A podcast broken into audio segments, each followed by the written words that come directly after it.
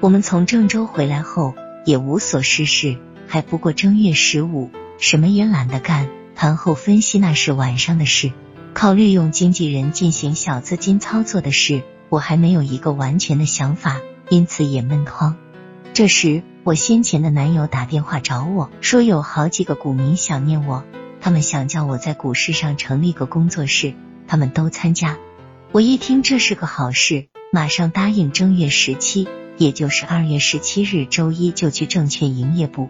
我说明天周六咱们坐下来商量一下办工作室的具体细节。然后我打电话把这个情况告诉玉姐，想请玉姐的户也加入工作室。谁知玉姐听后居然没吭声，好一会才说她过来让我在家等着她。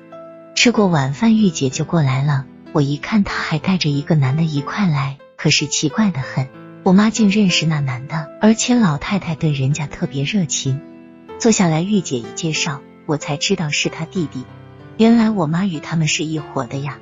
至此，我明白玉姐对办工作室不吭声的原因了。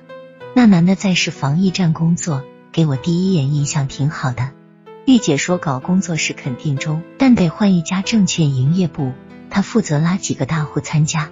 我明白他的意思何在，又难以得罪他。因为我还欠他六万元债呢，他要我打电话给我原来男友讲说工作室不办了，吃人家嘴短，拿人家手软呀，没办法，只好回电话说工作室不办了。从二月十七日到二十一日，整整一周时间，我和玉姐忙着工作室的事。中原证券在我市营业部的老总非常欢迎我们，我们签订了协议，佣金双方按五五分成，即在扣除印花税后。手续费我和营业部各得一半，营业部给我们准备了尽可能好的设施，条件当然是客户资金量不能低于三千万元。玉姐说客户不成问题，月底全部到位。在十七日刚开始忙时，天骄三零四合约还在一万三千二百五十元每吨左右反复，但这几天天骄又暴涨起来了，基本上是一天一大步。二十一日周五更是牢牢封死在涨停板一万五千三百四十元每吨的位置上，我的浮盈达到了二十万一千六百元。望着这二十万出头的数字，我真是感慨万千呀！一年多以前的二零零一年十二月，我是赔光赔净被期货市场踢出来，还在为何处找饭碗发愁呢。二零零二年十月中旬，我揣着仅有的五千元钱又重新回来了。因此，对今天的收获，我应当高兴。二十一日周五的晚上，我和玉姐、红妹和我的新男友一起去卡拉 OK。我点了一首歌《不白活一回》。当我唱着“活就活他个传年浪，活就活他个龙摆尾”时，想起三年来的风风雨雨经历，眼泪刷刷的流着。任何人也无法理解一个女儿家的这三年的真实心理处境啊！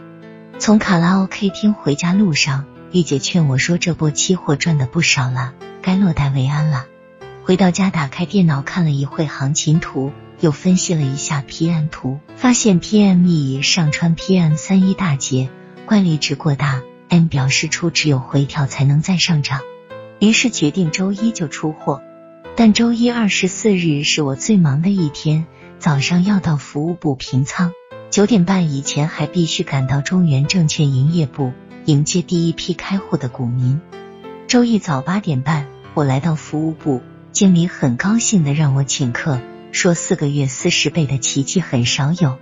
八点五十五分，我将三零四合约一万五千三百九十元每吨的卖平与备单十二手报出，谁知五分钟后返回的成交价竟是一万五千四百元每吨。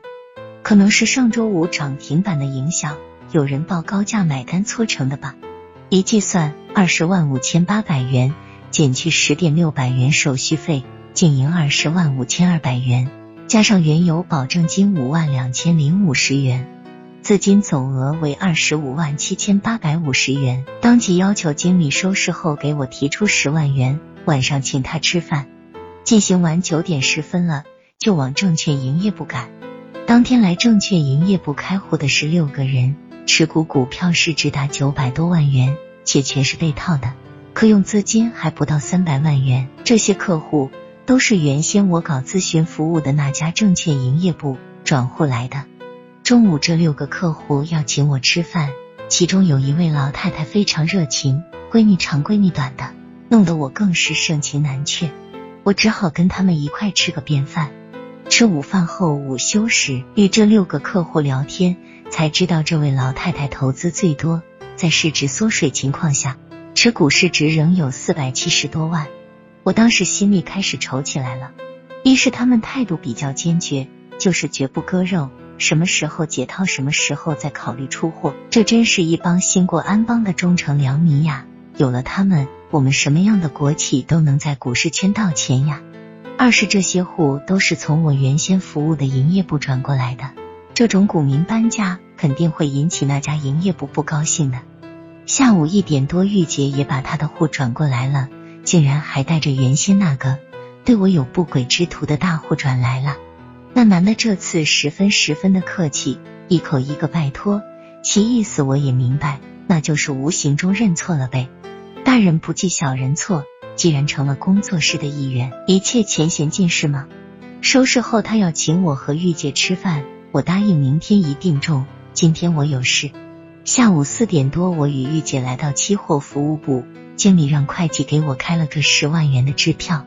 由于还不到吃饭时间，我们就聊天起来。经理说我的资金量几经不适合混码交易，他下午给郑州营业部说了给我专户。